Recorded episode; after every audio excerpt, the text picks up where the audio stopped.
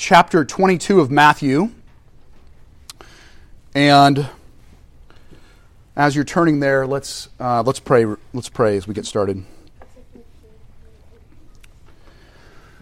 Dear Lord, uh, we thank you for the gifts of your for your church, Lord. We thank you that you've been super generous with us, Lord. We thank you for the blessings in our life, Lord. I pray also, Lord, give us perspective on the hard things in our life. Also, um, many of us in here this morning are struggling with all kinds of things, Lord. We're struggling with doubts and fears and worries and addictions and pain, broken relationships, Lord. We pray that you would do your work, do your healing. You are the answer. You are our hope. Um, and we pray that you would open up your word this morning. Open our eyes and our hearts and our ears to your word this morning. Thank you for this beautiful passage from Matthew chapter twenty-two. We pray this all in Jesus' name. Amen. So Matthew twenty-two. I am going to read out of the E S V this morning. And we are in... Sorry, verse fifteen. Verse fifteen. We've covered the, the first section, and it was the parable of the wedding feast. But now we're going to get into politics. Everybody's favorite topic. Uh, I'm sure there will be somebody who's offended today. Please direct your emails. You'll find it on the website to me, and uh, we can talk it out. It'll be fun. Uh, verse fifteen. Then the Pharisees went and plotted how to entangle Jesus in his words. And they sent their disciples to him, along with the Herodians, saying, "Teacher, we know that you are true, and you teach the way of God truthfully, and you do not care about anyone's opinion, for you're not swayed by appearances. Tell us then what you think. Is it lawful to pay taxes to Caesar or not?" But Jesus, aware of their malice, said, "Why put me to the test, you hypocrites? Show me the coin for the tax." And they brought him a denarius. And Jesus said to them, "Whose likeness and inscription is this?" And they said, "Caesar's." Then he said to them, "Therefore, render to Caesar the things that are Caesar's, and to God the things that are God's." When they heard it, they marveled, and they left him and went away. Whew. I know it doesn't appear like it on the surface, but this is a pretty powerful passage. And I hope you'll stick with it this morning. I think there's a lot of really cool things the Lord has to teach us about our interaction with politics, with politics, and it's an important topic. I mean, we're in a we're in a we're in a politically charged moment. I was thinking about this even this week, or it was last week on M L K Junior Day. We went and visited Monticello. A little ironic, I know, but we were on the top of this gorgeous mountain. I don't know if you've been up there before. Thanks. Thanks for the... You're welcome. Yeah. Uh, we're on the top of this beautiful, beautiful mountain. I don't know if you've been up there. It's, you know, it's it's called Monticello because it's the Italian word for little mountain. And the views are astounding from up there. I, just the setting, it just blows my mind. I love it. Of course he was inspired. And one of the things they talk about on the tour, if you go on the tour, is the fact that he was asked and inspired to write this really important document. Now, kiddos, kiddos, this one's for you. Hunter, this one's for you. Does anybody know the really important document that Thomas Jefferson wrote uh, when he was, yeah, in office? The Declaration of Independence. What an amazing document. And one of the things they always bring up when you're taking the tour is that opening uh, phrase, right? The, the, the very, the first part of it was, was just astounding and powerful, especially for its time. And does anybody know how that opening phrase goes in the Declaration of Independence? "We hold these truths to be self-evident that..." Dear King George. All what? Dear King George. Okay, fair enough. Good. Th- I stand corrected. Thank you, Oak. Well done. Uh, that that all what? Yeah, that all men are created equal. That was a bombshell in many ways for politics at the time. For politics, up until that point, most of the political system had been built around Aristotle's phrase. Had been, and here's here's how Aristotle put it. And this is how what how humans had governed for most of history. And it, and he said this: from the hour of their birth, some men are marked out for subjection, others for rule. I mean, that's how the world operated uh, for the most part until this, the, until T J comes around, and his office is amazing, by the way. Have you been in T J's office? Wow! I just I just marveled at the inventions that he came up with. It was truly incredible. Uh, and, and anyway, but that's I'm getting off topic. But the point is, we live these these powerful phrases are important because we live in a politically charged time and we live in a politically charged town. You may have felt this a little bit, even recently, even maybe this past summer. Um, and uh, there's clashes that we constantly hear about. There's clashes between conservatives and liberals. There's worries even locally about the city council. There's and there's a lot of confusion because of the proliferation of information on the internet, of the twenty-four hour news cycle, uh, and it's hard to get your head around it. It feels like a big soup. It feels like a big cloud, a big political cloud kind of hanging over us. And the, thankfully, this morning, Jesus takes a butter knife and he cuts right through it. You're going to see from this passage, just like that powerful phrase from Thomas Jefferson that literally changed the course of how politics was conducted. Jesus has a phrase here for us this morning that changes everything about the Christian's interaction with politics. And we're gonna we're gonna we're gonna go over it in detail in just a minute. But if you remember it, it's it's, it's it starts like this: render, anybody, unto what is, and render what is God's. Right. So it, it, it and then we're gonna unpack that in just a minute. But it, that is a powerful, powerful phrase.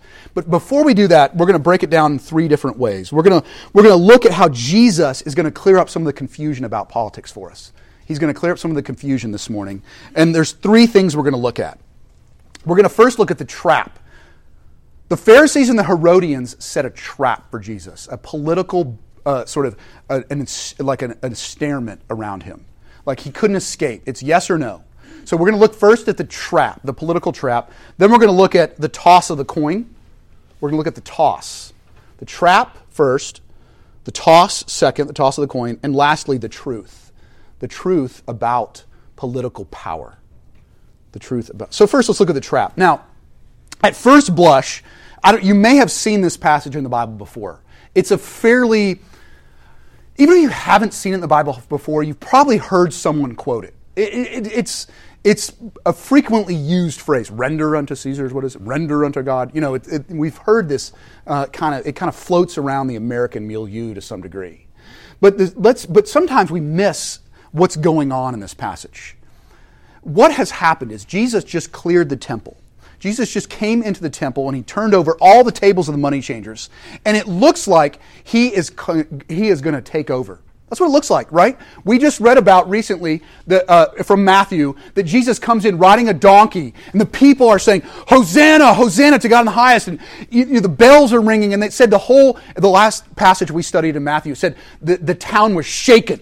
Things were things were charged politically. Let me tell you, Jerusalem was boiling. And so this question is really important because the Pharisees and the Herodians had two different viewpoints on the Roman government of the time, on Caesar's government.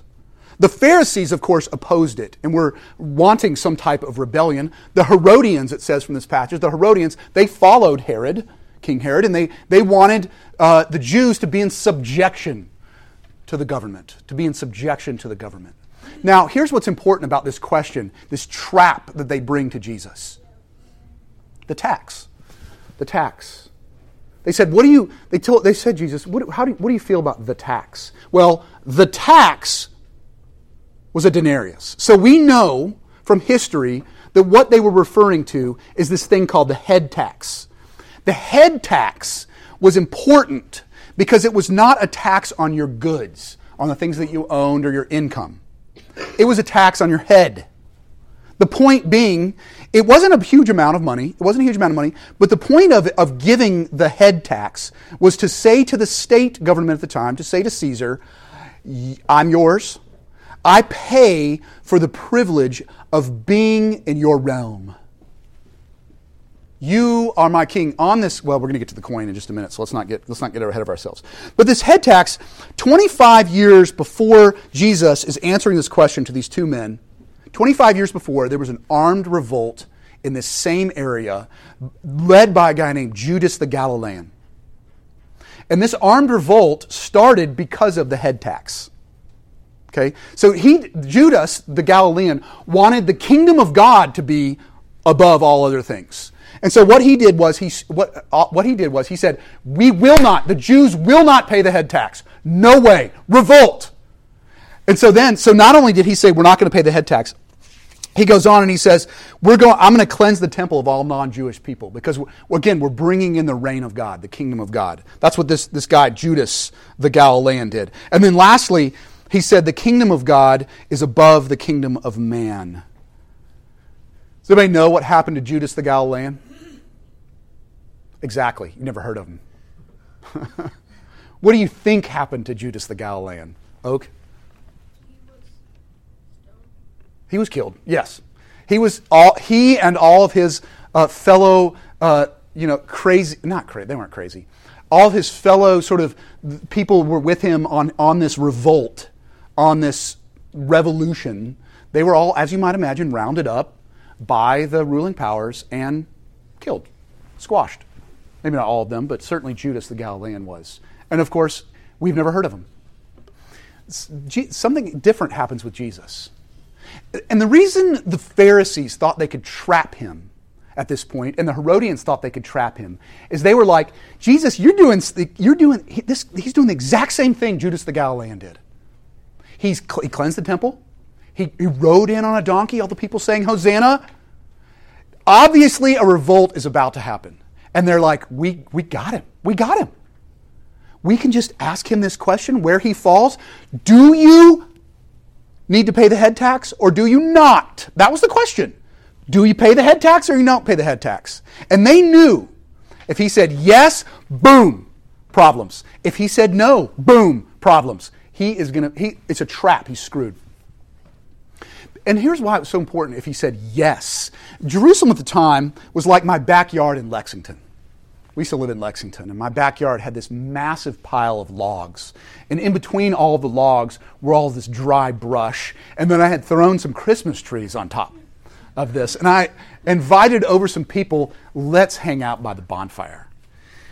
Um, but I didn't know after we poured all this gasoline on top of it how high the flames were going to go.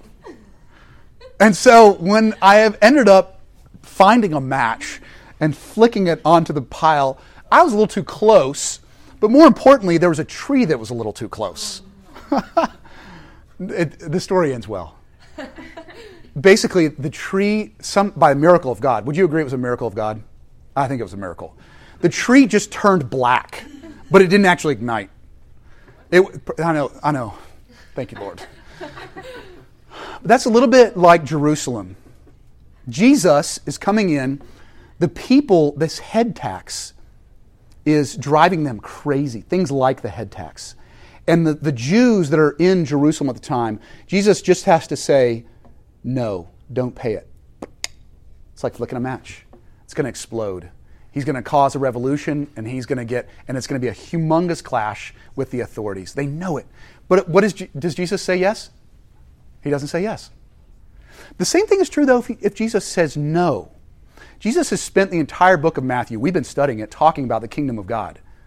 He's been talking about the kingdom of God is a big deal to Jesus. And, and religion at that time was different than we often think of religion today. The Enlightenment has messed us up. We often think, and you hear politicians even today saying, well, that's my private life, and then I have my public life. That's, that's not how it was done back in this day, right? It was all one. You were a follower of Jesus, or you were a Jew, or you weren't. And you followed things, it, people would know. You, it wasn't hidden to anyone, right? And so Jesus, by saying, yes, pay the tax, it was acquiescing to, it was, it was the equivalent of saying, yes, our God is Tiberius Caesar. Or, yes, we totally acquiesce. We are, we are subservient to these ruling powers. We're totally subservient. And so what does Jesus say? Does he say yes, or does he say no to their question? Exactly. Exactly. He doesn't do either. He doesn't do either. He brings this incredibly powerful wisdom of God into the situation. And he doesn't answer it yes or no. And there's actually an implication of that. He has a non-answer to some degree. Or I might even call it more of an awesome answer. He's not saying, revolt, grab power, bring about justice in the world. Okay, let's do this. And he's also not saying, yes, Caesar is our God. We must obey him as the Jewish people. He's not saying either of those. He transcends the party system. There's an implication back then for those people, and there's an implication for us today. Hear this. Jesus transcends party politics. He does. Jesus transcends whatever pet program we might think he needs to be a part of in this world. Y'all, people do this all the time. They attach Jesus to a certain political party, or they attach Jesus to a certain political program or certain political movement. He won't do it. He won't fit in the box. He just won't. He transcends it. I know well-meaning, uh, you know, Christians who have deep convictions about things that the Bible teaches. Let's let's talk about a couple, just so we can get controversial. Uh, I mean, how about the environment, right? The environment, it's important. Uh, the Bible talks about the environment. The Bible talks about Christians caring for the environment, right? And if that becomes the defining issue for you, which side is Jesus on? Let's let's let's throw out a couple others. Um, how about uh, the poor, right? Did Jesus care about the poor? What if politically that becomes the defining issue for you, right? Which side is Jesus on if that's the case? You don't have to answer this. We don't, we don't need to get into an argument here this morning. I'm just I'm just kind of asking some basic questions about it. Um, how about, you know, I was reading this morning about this women's march yesterday. What if what if women's rights are, are the defining issue for you? Uh, I mean, there's this whole Me Too movement going on right now. There's, a, I mean, there's a, a lot of political charge with that. Um, Jesus respected women, right? W- you know, what side do you think Jesus would fall on in those uh, marches? Or, you know, would he, would, would he or would he not show up? It, these are, these are tough questions. But the, I think what Jesus is doing here in this passage is giving us the implication, the principle, that he won't fit into the box. He just won't fit into the box.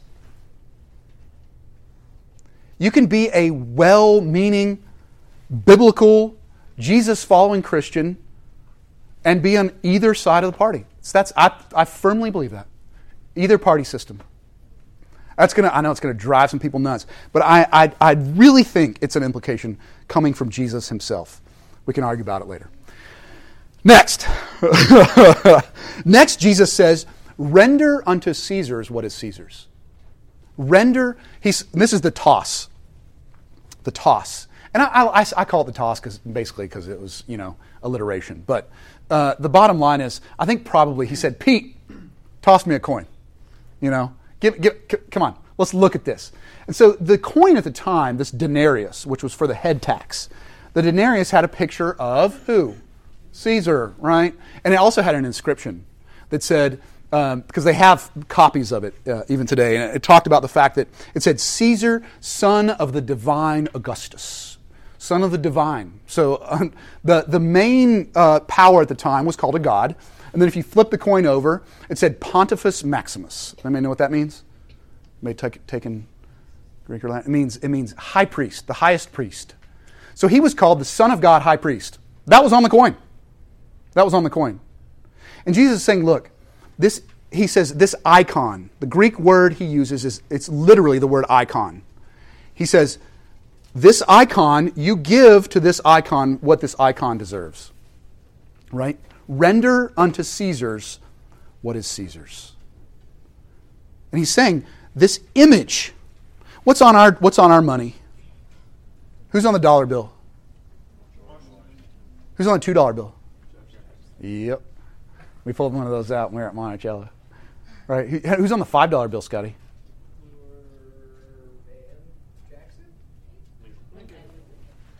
It's okay. It's okay. We'll try the quiz later. Right? Render unto the picture who's on the picture. Right? This is really important what Jesus is saying here. Render unto the picture. And literally back then, the money was actually out of the coffers of Caesar himself. That's where they printed the money, out of his. He's like, give him, give him, give him back. But he, but he's. This is really nuanced here, what he's saying. What's what is the thing that is most on this earth? What is the thing that is most in the icon or image of God? Yeah, I am. You are. We are. We are the image of God. He says, render, and this is the icon word, render unto God what is God's. Essentially, he's saying, you can give this money, this printed money, back to Caesar, but you can never give him your allegiance. You can never give him your allegiance. You have a stamp on you, and it's made by the Creator himself, by God himself. What are the implications of that? Well, let's talk about a couple of them. First, politics cannot be your primary source for seeing change in the world. Woo, that's a tough one, I know. But I really think Jesus is saying that in this passage. Politics can't be your primary source for seeing change in this world.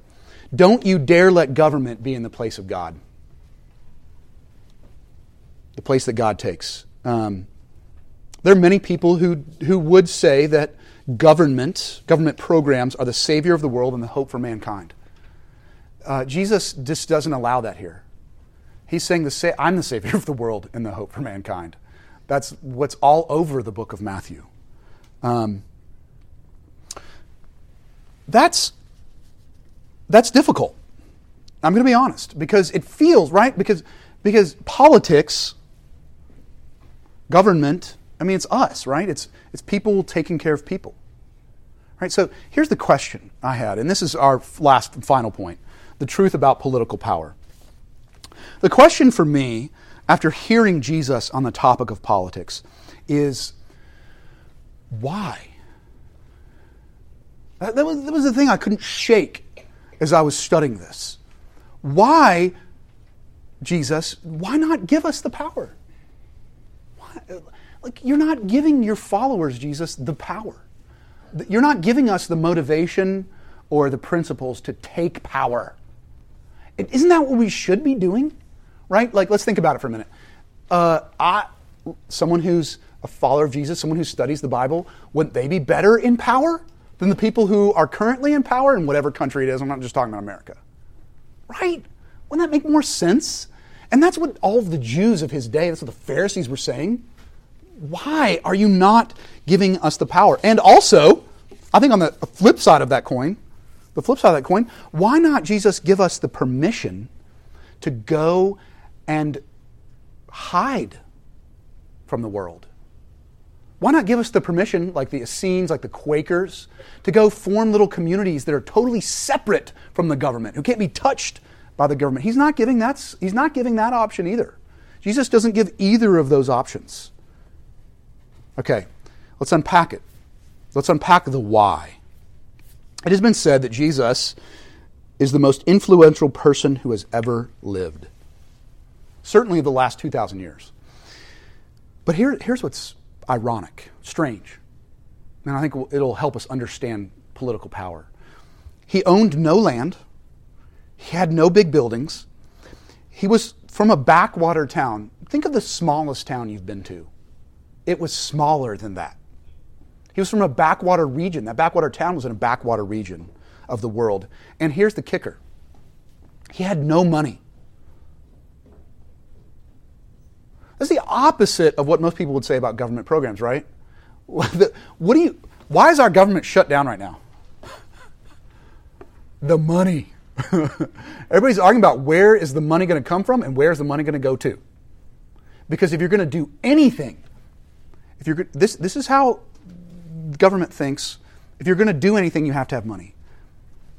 In our passage today, think about this. How much money does Jesus have? He asks someone else for the coin. This was a day's wage for a low-wage worker. He doesn't have it. He doesn't reach into his pocket. This is the king without money. Why? I mean, that's just radical. It's such a strange thing that Jesus is the most influential person of the last two thousand years, at least. And yet, he did not have two coins to rub together. How is that possible?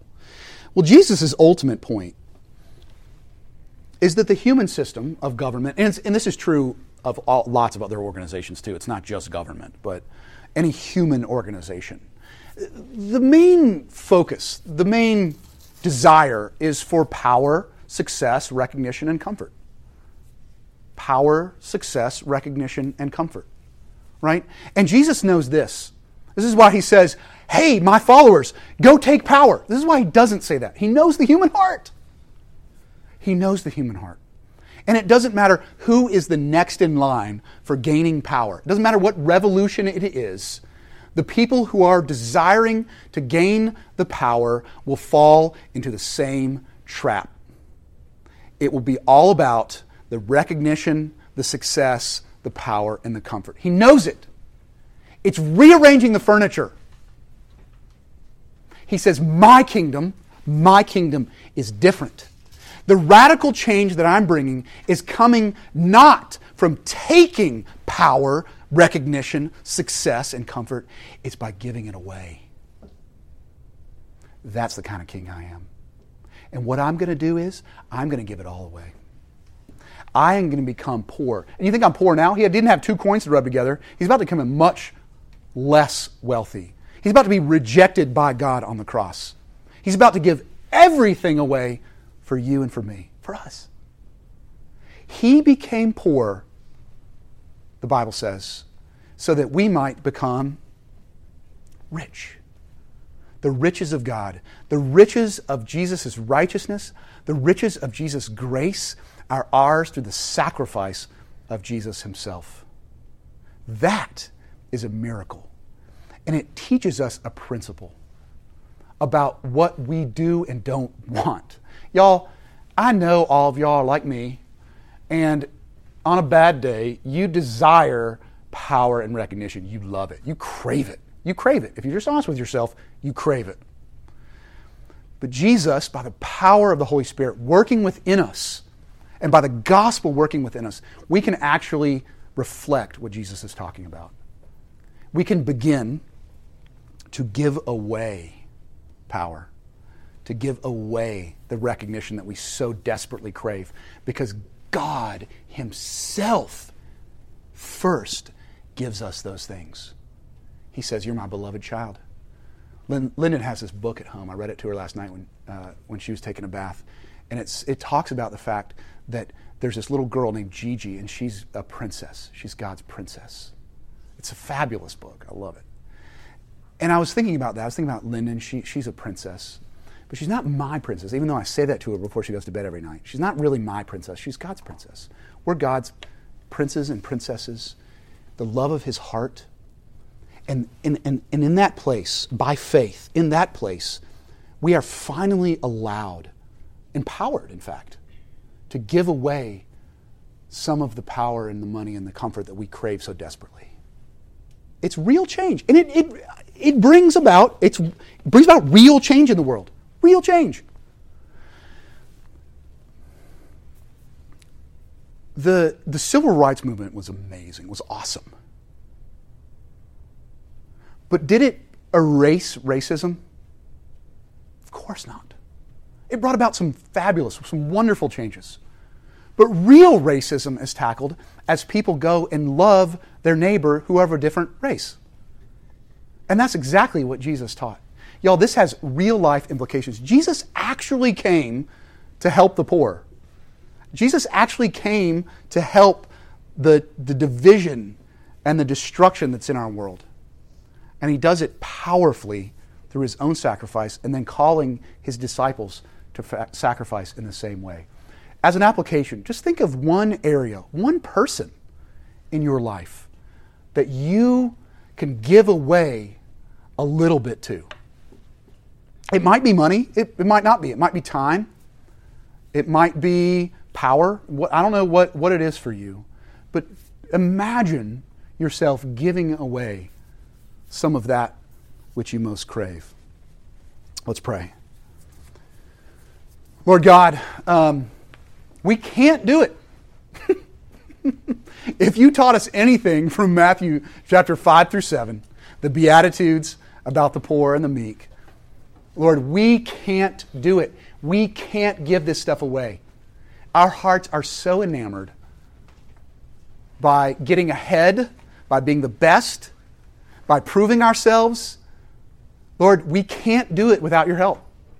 And I pray, Lord, that you would powerfully this morning, as we come to your table, as we come to this meal, that you would powerfully give us your strength so that we might give a little bit away, a little bit of what we desire. And I pray, Father, for this church also. I pray that this church would be a place where things are given away, where we give power to one another, where we give power to people in our community that don't have it, where we give recognition to people in our community that don't have it, where we give money to people in our community that don't have it.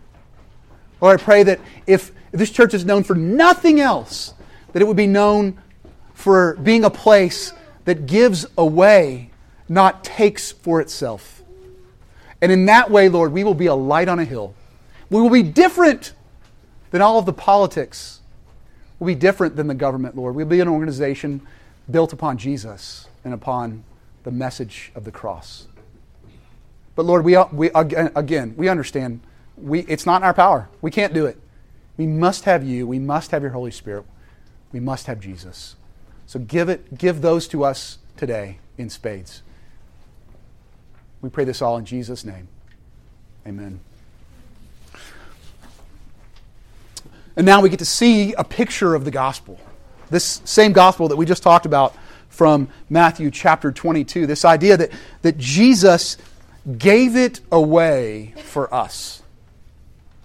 And your job right now is to not go out into the world and to go change things and to go give away uh, yourself yet. That, that's coming. But your job as we come to the table is to receive. Is to receive. It's hard, y'all, to humble ourselves to that place. We need Jesus, and our job now is just to receive from him. He has so many good things for us. He has so many gifts for us. He has so much love for us. Receive it. Just receive it. Open hands, open heart. Let him come to you. Because, because we're celebrating what he taught his disciples. And he was in the upper room with them, and he said, "This is my body, which is broken for you. I give it away for you. Now receive me to yourself." And so this morning, we do the same thing. We receive him to ourselves. And I would ask that if you have not made Jesus your King, that you would spend some moment in reflective prayer, thinking about God moving in your own life, moving in your own life and drawing you to this King who loves, the King who gives himself for you. But let the elements pass by. But if you if you have received Jesus as King, this meal is for you. And receive it deeply into your being this morning. Amen. Amen.